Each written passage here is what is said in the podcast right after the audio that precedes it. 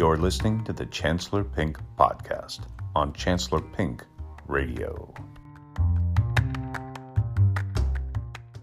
I wanted to make a quick podcast about economics. Now, I uh, took a number of economics courses in college and I wasn't superb at them. there was a brilliant professor at Carnegie Mellon named Steven Klepper, and he was a cutting edge economist. And I took him for a couple courses policy analysis one and two. And I got B's in his course, but it blew my mind how so many people you know, I never had basic economics uh, prior to those classes. Never took a basic economics class, but he opened up the first course of policy analysis, teaching a basic economics, you know, and the convergent lines of supply and demand and so forth. But it made no intuitive sense to me how, when uh, supply was less, I'm sorry, when demand was less, price would go up. I didn't get that. Uh, the idea was, and they showed the, the graphs, and I thought, yeah, okay, I see that that's where they in, in, uh, intersect. The greater the demand, the more the price can come down. But it seemed to me, common sense wise, that if fewer people want your project, a pro- product, you're going to have to lower your price to sell it. But instead, it was like, well, to make back your costs, you had to increase it because you're selling fewer and you need to cover the expenses. Which, okay, it was complicated at the time, and but it made some sense. But uh, then when it got more and more complicated, it even made less sense. And even that, like I said, still makes intuitively less sense because I would think you're going to lower your price and take a hit on costs and sell more of them because you lower your price and then you'll recoup your costs. See, to me, you outsmart the market, but they were teaching this basic principles of economics that was really cold blooded. And I think policy analysis was supposed to be Steven Klepper's more intellectual version of how to deal with uh, with economics, and in particular, one of the big topics I remember that he really hammered home. And I don't remember if this was in policy analysis one or two, but um, and believe me, my understanding of everything started to decline. Although I got a B because I only got one C at Carnegie Mellon, and that was in chemistry, and that was because I'd never had a chemistry course in high school. I didn't have to take it. I had gotten an A in physics in high school. I took a physics course in college, got an A in that but I never had chemistry. I thought, well, I'll just take chemistry as a because I wanted to learn it. I, I needed I needed some uh, electives to fill out my uh, my degree of professional writing, and I chose scientific computer related courses where others wouldn't. Because I wanted to learn, I was good in math uh, in in high school and wanted to stay in that area, and so I took chemistry, thinking, well, I didn't have in high school. I, I want to. I don't want to go through being educated and never have had a chemistry course. So I'll throw that in there. Oh my God. Everybody knew it from high school, and the teacher never taught it, the professor, because he was so. It was a beginner's chemistry, and everybody in there took it to get an easy A. Because apparently, unbeknownst to me, when you take chemistry in high school, it's real easy. Physics is supposed to be the hard course, which, like I said, I got an A in. But chemistry to me, and I couldn't decide if it was because I had never had it and everyone else in the whole damn class, and I'm not kidding, had had it before. And they were all just laughing and answering and raising their hand and answering every question. He was like, Of course, of course, pH 2, 3, salt times 4. and everybody knew it. And I was like, What the fuck? And I tried and I was reading and I really was trying. And at some point I gave up. I got a C because I just, I had tremendous anxiety and I stopped going. I was terrified of chemistry class because in all of my life, it's the only C I ever got. And that's the absolute truth. I never got a C in high school. In fact, I never got a B in high school, except in calculus my senior year. Um, I got B's all all across the board, but I never went and I never did the homework and I hated the teacher. But I just had to take it because it's calculus and I was one of the top students. I graduated valedictorian, so I had to take it, but I never wanted it and uh, didn't. It was all yeah, yeah. I think I could figure this out, and occasionally I did uh, figure it out and go up to the board and do like this equation that was blowing everyone's mind. But for the most part, I blew it off because I just hated the teacher and just decided I'm going to college for something else. I'm not going to be an engineer, you know. So, um, but I thought in, in college when I went to Carnegie Mellon, I'll I'll take chemistry because that was one of the courses. One of the only one I had biology, I had physics, I had trigonometry and calculus. I had you know all the English courses and took a couple years of Spanish, blah blah blah, whatever. And I thought, well, I'll, I'll, chemistry is one of the courses that are sort of base course that I just didn't. I took physics instead of it, I think, and um, but I took it in college, and everyone knew it, and I was terrified, and it was the worst experience in my life. And like I said, the only C I ever got in higher education or high school, and it was a terrible experience. And uh, I still dream about it because uh, the idea of being uh, sitting with a group of students who clearly know what they're doing and you don't when you're not used to that especially when when that's the antithesis of what you're used to and when the professor is not helping you out when you're sitting there going whoa whoa whoa look i'm i'm actually trying to learn from you I'm actually taking this course and trying to learn. Are you going to help me or not? And the professor's saying, oh, come on, no, I'm just pushing this through. We're all just loafing here because we all know this like the back of our hand. And you're saying, no, I, I don't, you know, and he's basically saying, without saying it to me personally, he's basically saying, well, I'm not going to babysit you, pal everyone else in here seems to get it, so I'm just to fly fly ahead, light years ahead, light years ahead.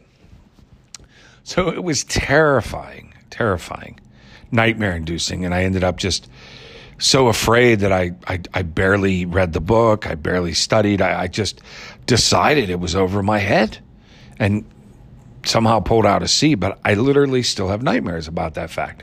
Nightmares about being in class, not knowing the curriculum, being in over my head, faking it anyway, trying to get by. Uh, well, the second course I would say in my whole life, in my entire life, in any education I've ever taken, would be economics and policy analysis. Now, I did get B's in there, but honestly, I think I remember Klepper saying he grades on a gigantic curve.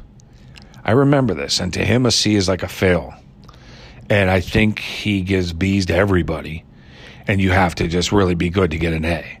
And basically, you'll fail with a C because he doesn't fail because he thinks it's challenging shit, and he thinks I'm an. A. He was very arrogant. He, if I recall, he was. Uh, I don't remember anything about where he was educated, but he had a beard and he talked real cocky, and he was he dressed in tight jeans, and he was he was married to a really hot black woman, uh, and he was young, and I think he was recently tenured at at CMU.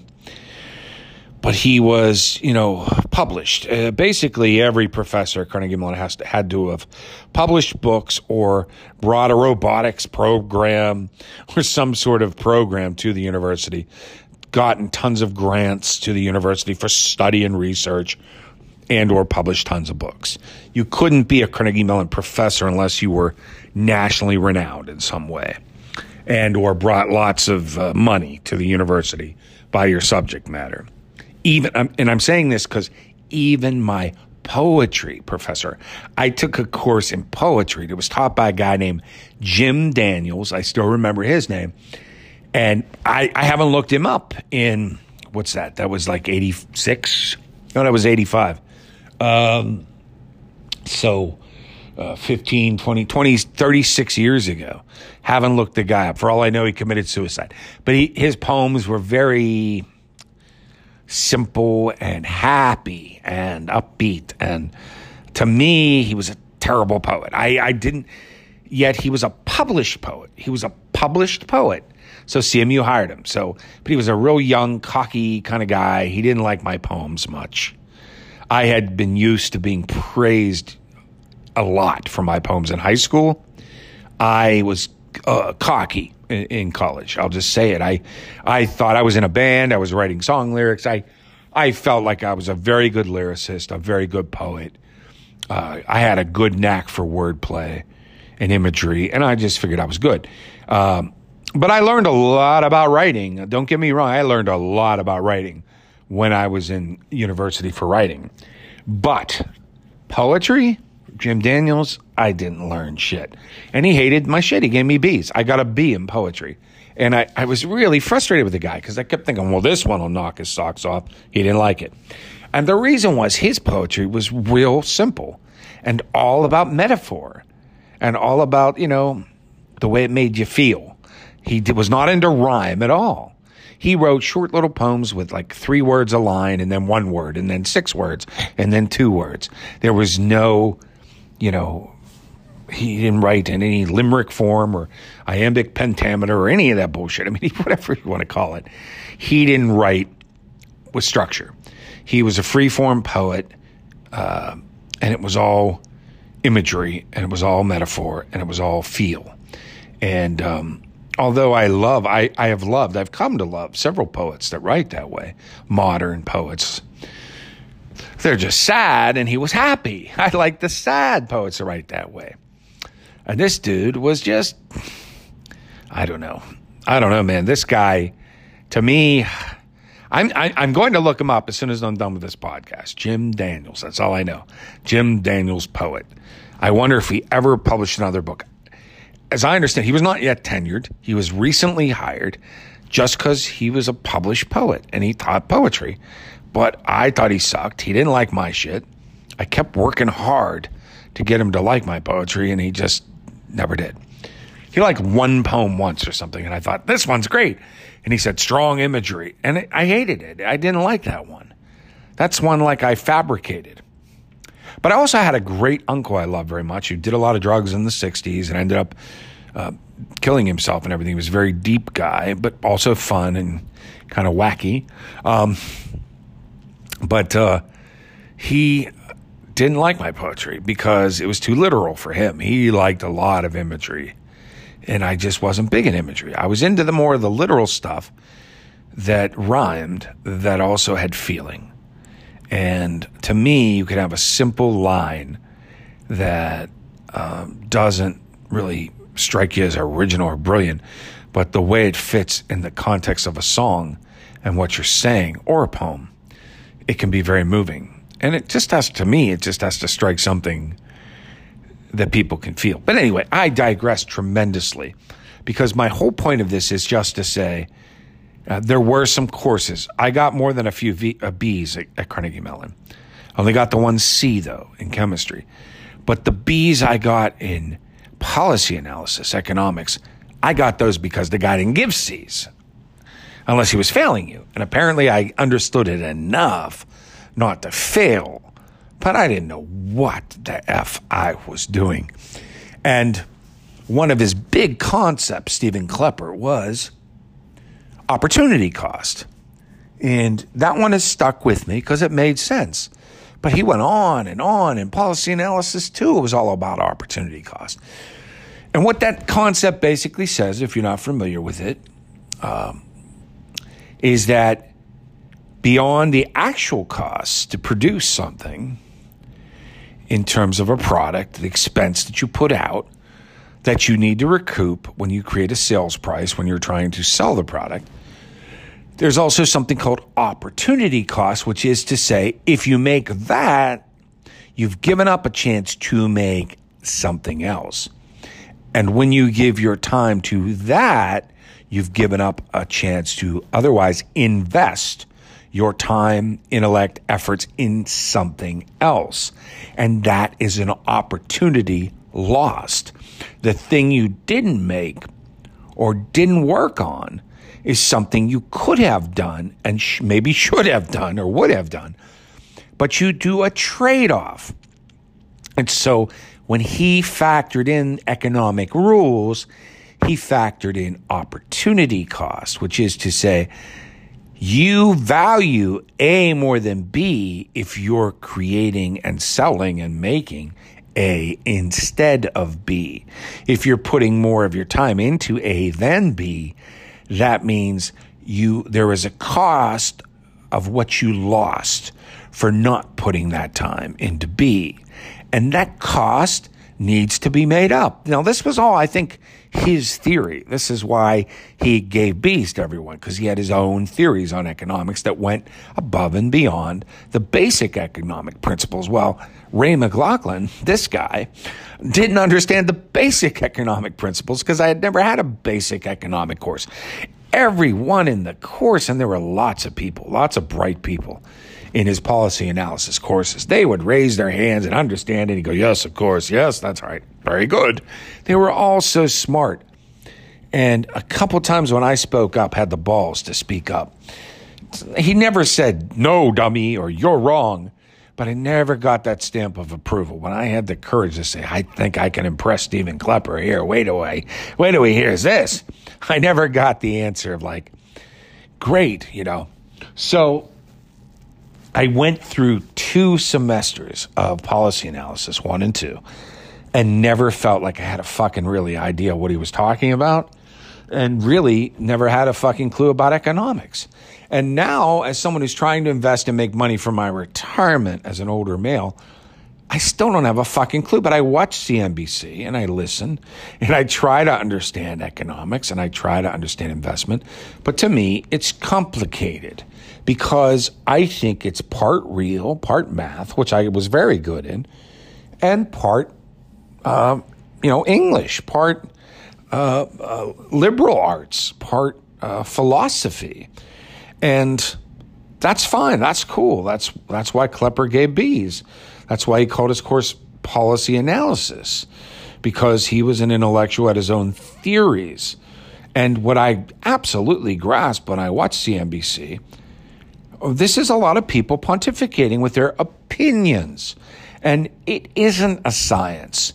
The stock market and economics and even the Fed is run by people that have opinions about what to do with the interest rates and how that may or may not end up affecting inflation, etc. So, I mean, or, or the bond yields, etc all of these things are not a science. They are, to some degree, you can study them and study them and study them. And what science is, you know, once you've studied enough of it, is learning the patterns of how things fall when you do A and B. What happens? C, usually. Sometimes D, sometimes E, but mostly it's C. So therefore, we can say after a number of tests, it's, you know, this is study and testing. That's what science is about we can say C is generally the result of A and B. Because when you do A and B enough times, generally it's C. But when you do enough science, you realize it's not really C. It's C most of the time. It's C is not the answer. It's just generally the answer. So the more science you engage in, the more you realize even science isn't math. Math is figuring out how things work and getting it to a certainty. Math is certain. Math is equations. Math is things that are indisputable and work every time. Science is not that. Science is an explanation for how things happen.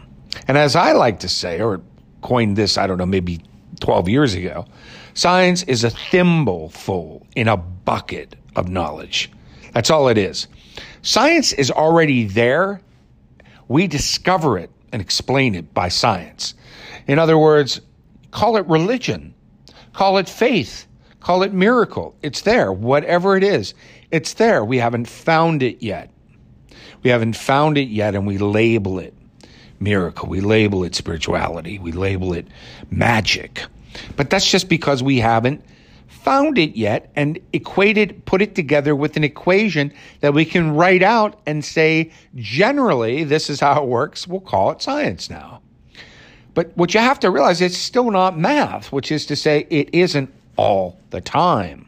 This is how it works. Clouds generally form a certain way, given certain. Look at the weatherman. All you got to do is watch how it changes, right? You get a forecast, and Two days later, it's completely different or significantly different. That's because a little change here and a little change there, and their general forecast has been thrown out of whack. It wasn't an equation, it wasn't a formula, it was a best guess scenario based on prior events. And that's all science is. And I say it's a thimbleful in a bucket because the bucket is yet undiscovered.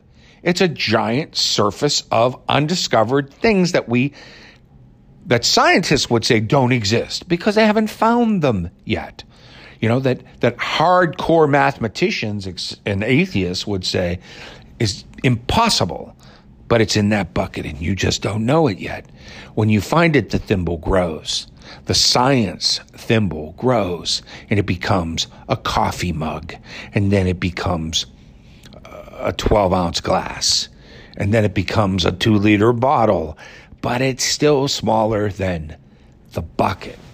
And so to me, science is an explanation that is a guesstimation, that is a most times, not every time. We adopt principles as science about the same way the Catholic Church makes saints, which is to say, yeah, they meet this criteria, that one, and that one. I guess that's good enough. I think we'll call them a saint. But it doesn't mean they necessarily were a saint. Maybe we're wrong on this guy or girl. And same thing with the scientific principle. It seems to be well proven, but maybe not.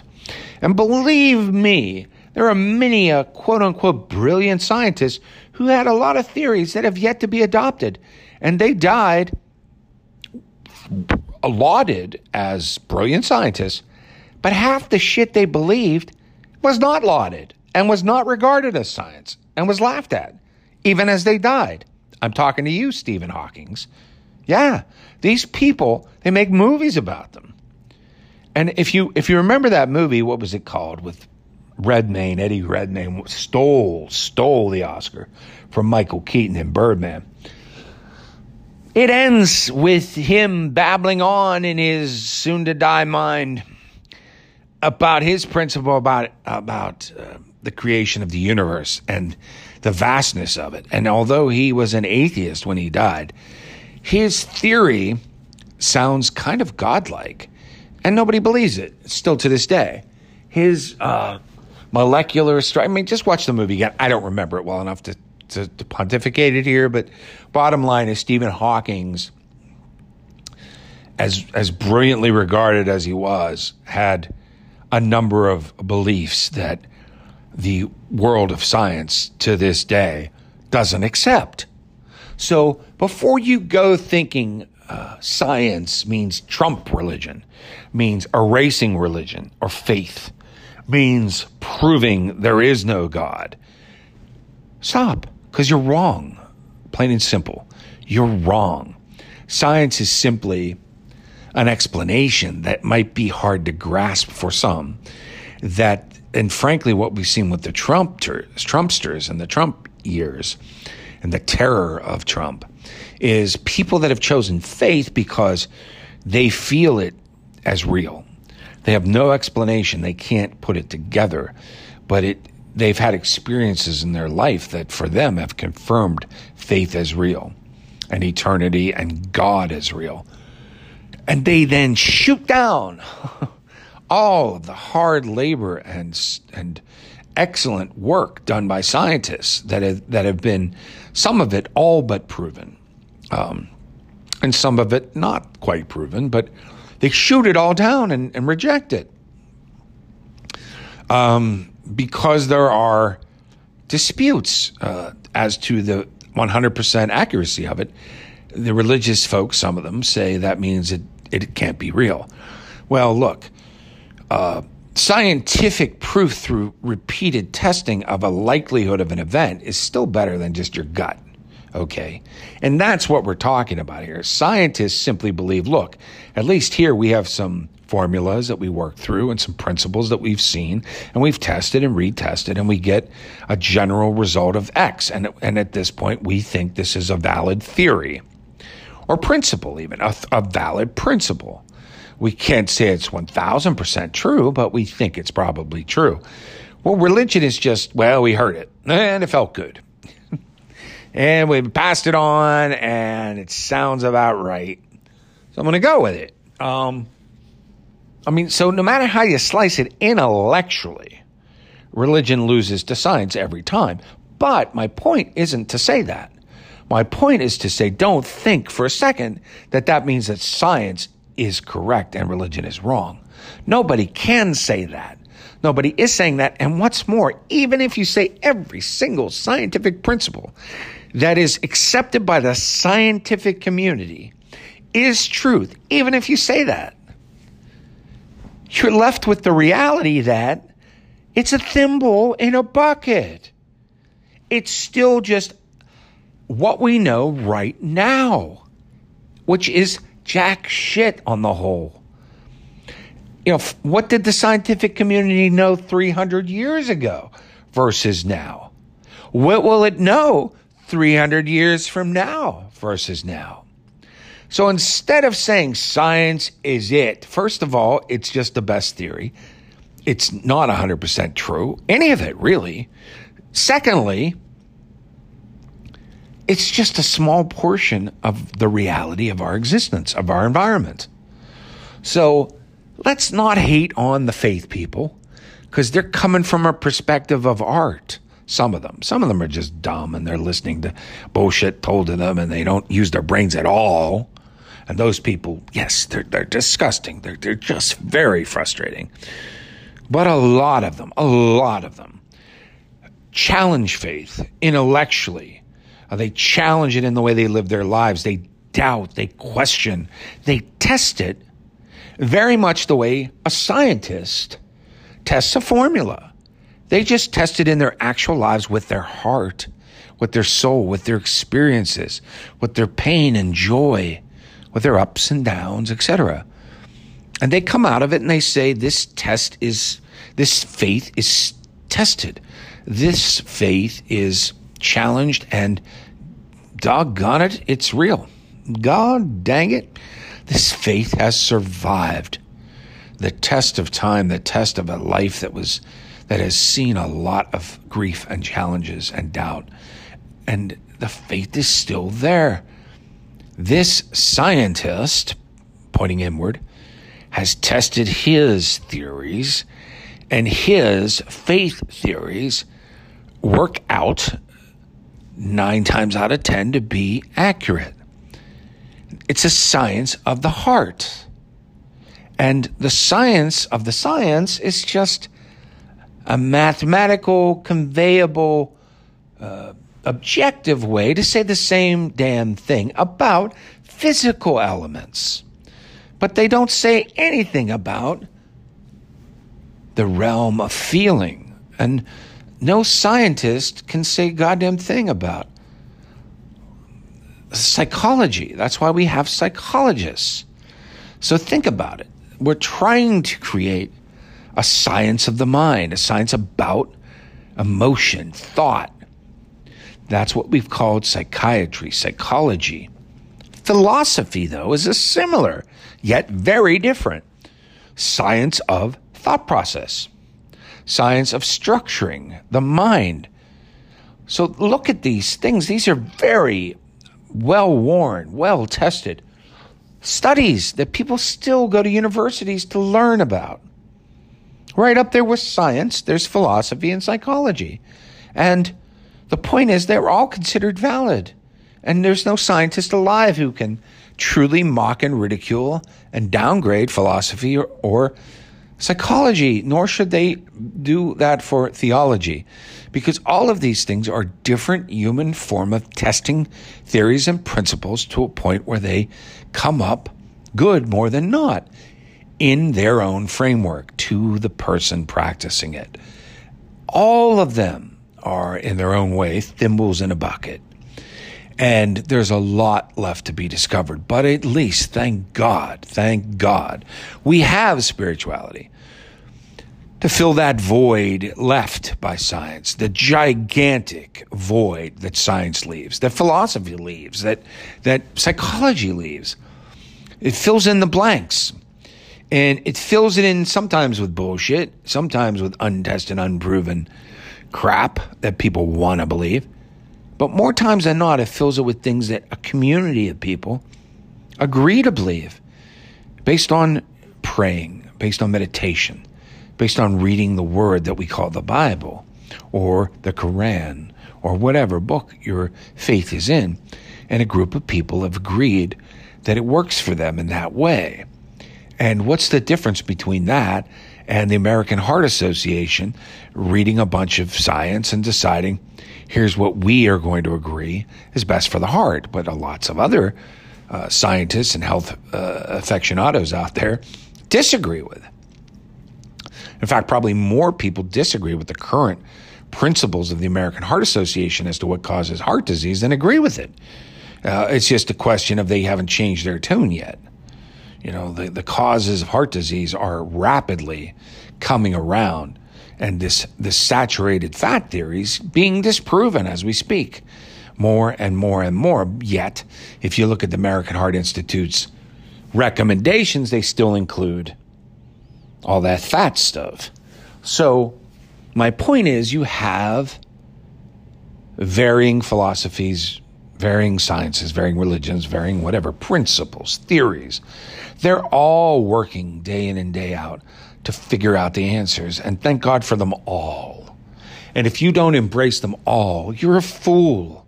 If you're a religious person who doesn't em- embrace science, you're a fool.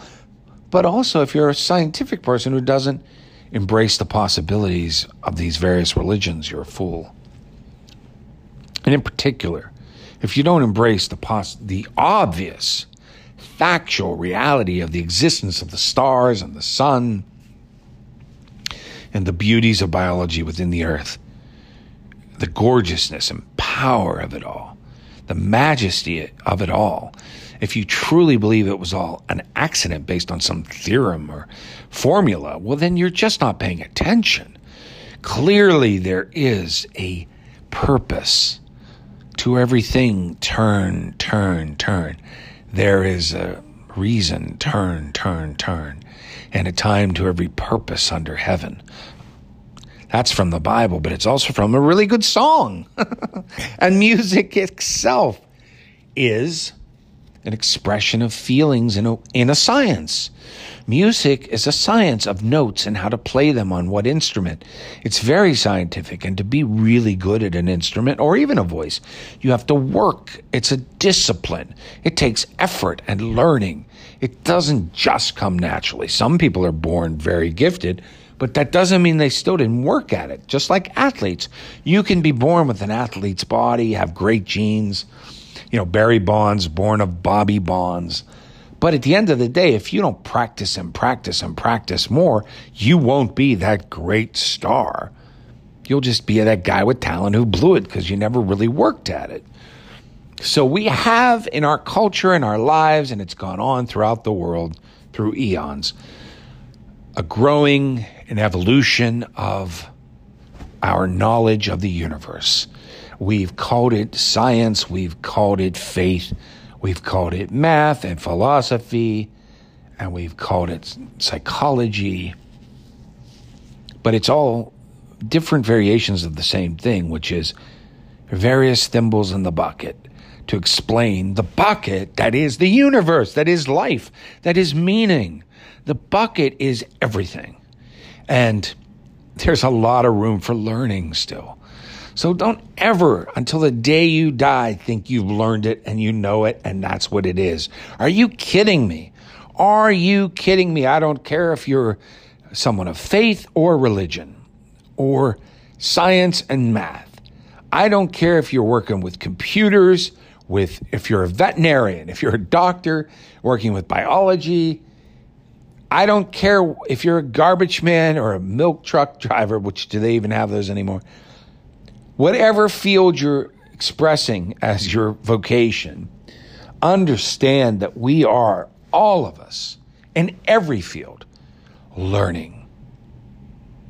We don't know how to build the perfect building. Look at what happened in Florida with the collapse of that condo, right?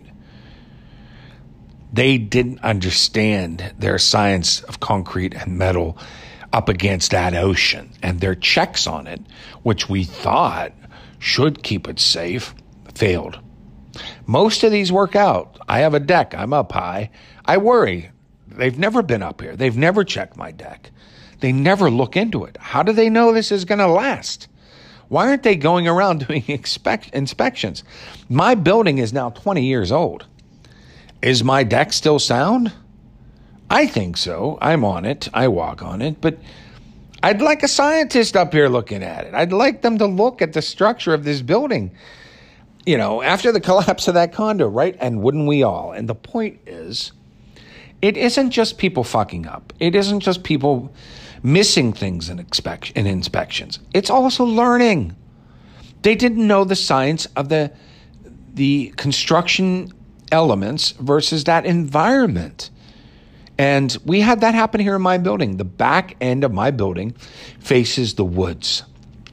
It was all opened up. But given the fact that I'm in Pittsburgh, it's cold and icy in the winter. And they have to lay salt down for the stairs and the cement. And that whole back end, it gets tremendous wind back here. The best breeze comes on my the back end of this building. Over the years, and only we're only talking about five or six or seven. It was literally like a few years into this building. They realized, oh my God, the concrete stairs and platforms at the back end of this building can't hold up to the elements of Pittsburgh, given this background, given the woods here, and given the way the building is situated and the elements are hitting it, the wind. The wind and the rain, it hits this, it comes in. It comes in and hits the stairs. Some other placement of this building, it could be isolated because of the way it's situated, right? So no wind comes in, no rain comes in. So that concrete holds up great. This building, it was all hit with concrete and snow, and they salted it, and it all was decaying, and it was going to cost them a fortune, and there was going to be collapsing stairs right, left, and sideways. So what did they do after only about seven or eight years of this building? And it was wonderful open. Oh my God, all these trees get so beautiful in the fall. It was gorgeous and the breeze would come through the breezeway. It's open in the front and the back end open. It was all open. It was so wonderful. It felt like a beach home. Coming into your, your apartment here, up all the stairs that I come up, all open on both ends. Breeze blowing through trees out back. You see them through the stairwell. It was so gorgeous. It was wonderful. And it was just, it filled your soul with joy. Well, because of the elements and the concrete decay. They closed it all in. And oh my God, was that noisy. Bang, bang, bang. Oh, it, it, took months. It took them like three months, and I couldn't sleep. My bedroom was right by the open. The door, you know, the wall was right there where they're working. For months, it was a nightmare. And every morning, 8 a.m., bang, bang, bang. You could never sleep past 8. Thank God they took weekends off. Anyway, Oh, it was horrible. And now it's dark. It's dark. It's all covered up. They put windows in, they left them open, but it's dark. It's encased. Sure, the concrete's fine. The stairs are fine. It's ugly. It's dark. The whole area is ruined. It ruined everything, but it saved the building. My point is these guys built a good building, but they, pl- they built it in the wrong location. They didn't understand the elements. They didn't bother to question and test the wind and the rain and realize they're building in Pittsburgh and not somewhere in Florida where it's warm. And the elements were going to come in and chew away and erode the insides of the building. And so they had to close it up. So science doesn't think itself through all the time. And building constructors don't think it through all the time it doesn't necessarily mean mistakes are being made. It means every time you do something big, there's like three and four, five factors, three, four, and five sciences, all call them sciences. It could be a religion, it could be a philosophy, all at work at the same time. And unless you're smart enough and aware enough to consider each and every one of those elements before you do a task, you're probably going to fuck something up and lives may be lost. So my, my plea to all of you is to consider the economics of a situation, the philosophy of a situation, the mathematics of a situation, you know, the, the chemistry of a situation, the religion of a situation, as much as you can, every time you can. Because they're all just thimbles in the same fucking bucket. And no matter how much you learn and how much you think you know, please, dear God, recognize that at all times you're working in a bucket with thimbles, okay? Understand that you are just putting together as much as you can to build a coffee cup instead of a thimble. That's really what you're doing. But you're still in the middle of a bucket. And that's the way we're going to be until the end of time. We're never going to understand all the mysteries. No human being ever, a thousand years from now, will be living, understanding all the mysteries of the universe at once as we live. There's no human being, there's no amount of science, there's no amount of study or math or anything, no amount of praying that any of us can do to ever be human beings alive on this planet. And as we exist, know everything there is to know about how it all works all at the same time. It's just not reality. That's never going to happen. So why do we go on insisting that that's the truth? Why do we go on pretending that I know reality and it's my Catholic faith and that's it? Or I know reality, and it's my atheism and that's it. You know, why do we have these answers?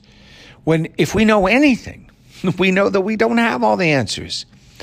And we also know, more importantly, to do the best we can do, we should try to understand all of the questions and give our best shot at answering all of them, all of them, in everything we do. Open mindedness, okay. Call it what you will. I call it just trying to do your best.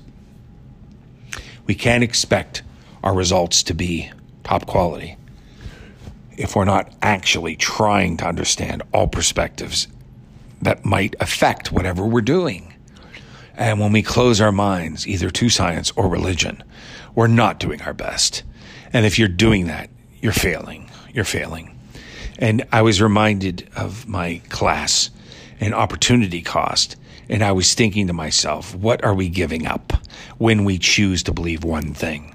What is the opportunity cost. We choose A, but we are choosing not to believe B. That's an opportunity cost lost. We are losing an opportunity to actually believe both A and B as we go forward. Why are we doing that? And how is it costing us? And we should think more about that. And we should worry more about that. And we should try harder to get an A in Steven Klepper's policy analysis class. I love you.